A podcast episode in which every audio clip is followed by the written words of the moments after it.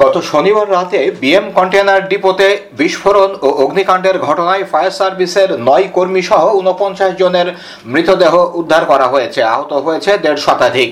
তাদের বেশিরভাগই Chittagong medical college হাসপাতালে চিকিৎসা নিচ্ছে। আহতদের চিকিৎসা সম্পর্কে চট্টগ্রাম মেডিকেল কলেজ হাসপাতালের পরিচালক জানান, আমাদের কোনো ঘাটতি নেই। আমরা সাসপেক্ট করছি যে আমরা যদি আরও অনেক বেশি এরকম ইনজিওর্ড আসে তাহলে আমাদের ঘাটতি হতে পারে। এই অগ্নিকাণ্ড সম্পর্কে স্থানীয়রা বলছেন একটা কন্টেনার বাস্ট হয়েছে সবগুলো কন্টেনার তারপর ধরে গেছে। সবার পা চলে যাচ্ছে পা ফলে যাচ্ছে চলে যাচ্ছে হাত মানুষ বাঁচাতে পারতেছে না কোনো মতে। ঝুঁকিপূর্ণ নিতে পারতেছে না। ভাই তার ভিতরে অনেক মানি হয়ে ফেলছে। এখন জ্বলতেছে যেটা ওটা হলো কেমিক্যালের কন্টেনার সম্ভবত কোনো কেমিক্যাল পদার্থ থেকে হয়তো সিগারেট বা অন্য কোনো কিছু থেকেও মেবি হয়তো সূত্রপাত হইতে পারে। আগুন নেভানোর কাজে নিয়োজিত ফায়ার সার্ভিসের কর্মীরা বলছেন যেহেতু এটা কেমিক্যাল দুর্ঘটনা ঘটার পরে ওটা চতুর্দিকে ছড়া পড়তে যেখানে পড়তে সেখানে আগুনের সৃষ্টি করতেছে। স্বাভাবিক আমরা তাকাইতে পারতেছি না। চোখে, চোখ দিয়ে পানি আসতেছে জলছানো পানি আসতেছে। আগুনটা সম্পূর্ণভাবে নির্বাপন করে নিশ্চিত হওয়া যাবে যে আদৌ ভিতরে কেউ আছে কিনা। ফায়ার সার্ভিসের অগ্নিদগ্ধ চোদ্দ সদস্য ও একজন অবসরপ্রাপ্ত সেনা সদস্যকে সম্মিলিত সামরিক হাসপাতাল থেকে বিমান বাহিনীর হেলিকপ্টার যোগে ঢাকায় শেখ হাসিনা জাতীয় বার্ন ও প্লাস্টিক সার্জারি ইনস্টিটিউটে স্থানান্তর করা হয়েছে। ফায়ার সার্ভিসের মহাপরিচালক গণমাধ্যমকে তার প্রতিক্রিয়ায় বলেন, যারা নিহত হয়েছেন, আমার ফায়ার সার্ভিসের ফায়ার ফাইটার্স এবং সাধারণ জনগণ, আমি আমার গভীর শ্রদ্ধা এবং সমবেদনা জানাচ্ছি। আমি খুবই মর্মাহত।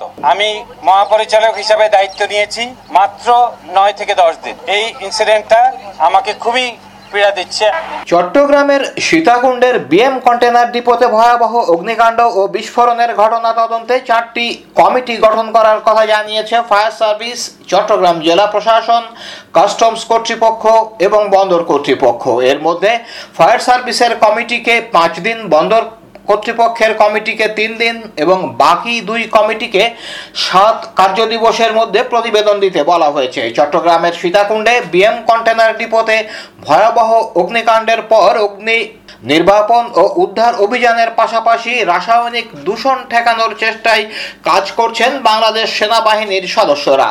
আন্তঃবাহিনী জনসংযোগ পরিদপ্তর আইএসপিআর জানিয়েছে, শনিবার রাতে আগুন লাগার পর থেকে সেনাবাহিনীর দুশো পঞ্চাশ জন সদস্য সেখানে নিয়োজিত রয়েছেন।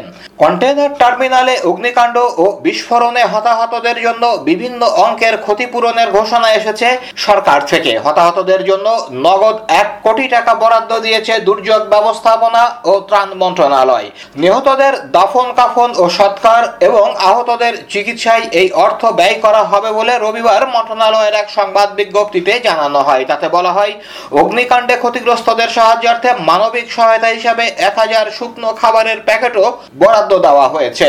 ওদিকে শ্রম ও কর্মসংস্থান মন্ত্রণালয় নিহত শ্রমিকদের দুই লাখ টাকা করে এবং আহতদের পঞ্চাশ হাজার টাকা করে সহায়তা দেওয়ার ঘোষণা দিয়েছে। বিএম কন্টেনার কর্তৃপক্ষ নিহতদের প্রত্যেক পরিবারকে দশ লাখ টাকা দেওয়ার ঘোষণা দিয়েছে।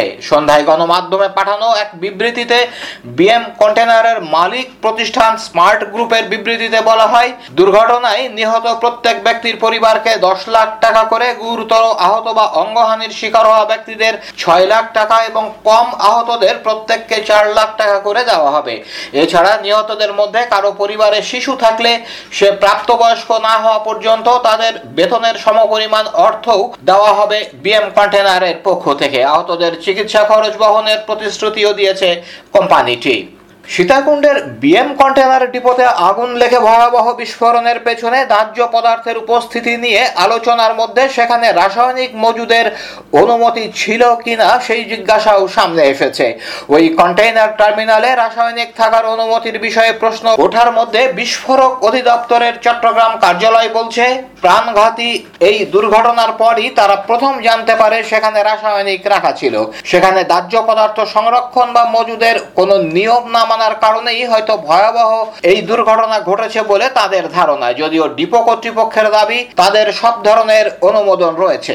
তৈরি পোশাক ও প্রক্রিয়াজাত খাদ্যপণ্য সহ বিভিন্ন আমদানি ও রপ্তানির কন্টেইনার খালাস ও পরিবহনের জন্য গড়ে তোলা এই ডিপোতে রাসায়নিক মজুদ বা সংরক্ষণ করা হবে কেন তা নিয়েও প্রশ্ন উঠেছে।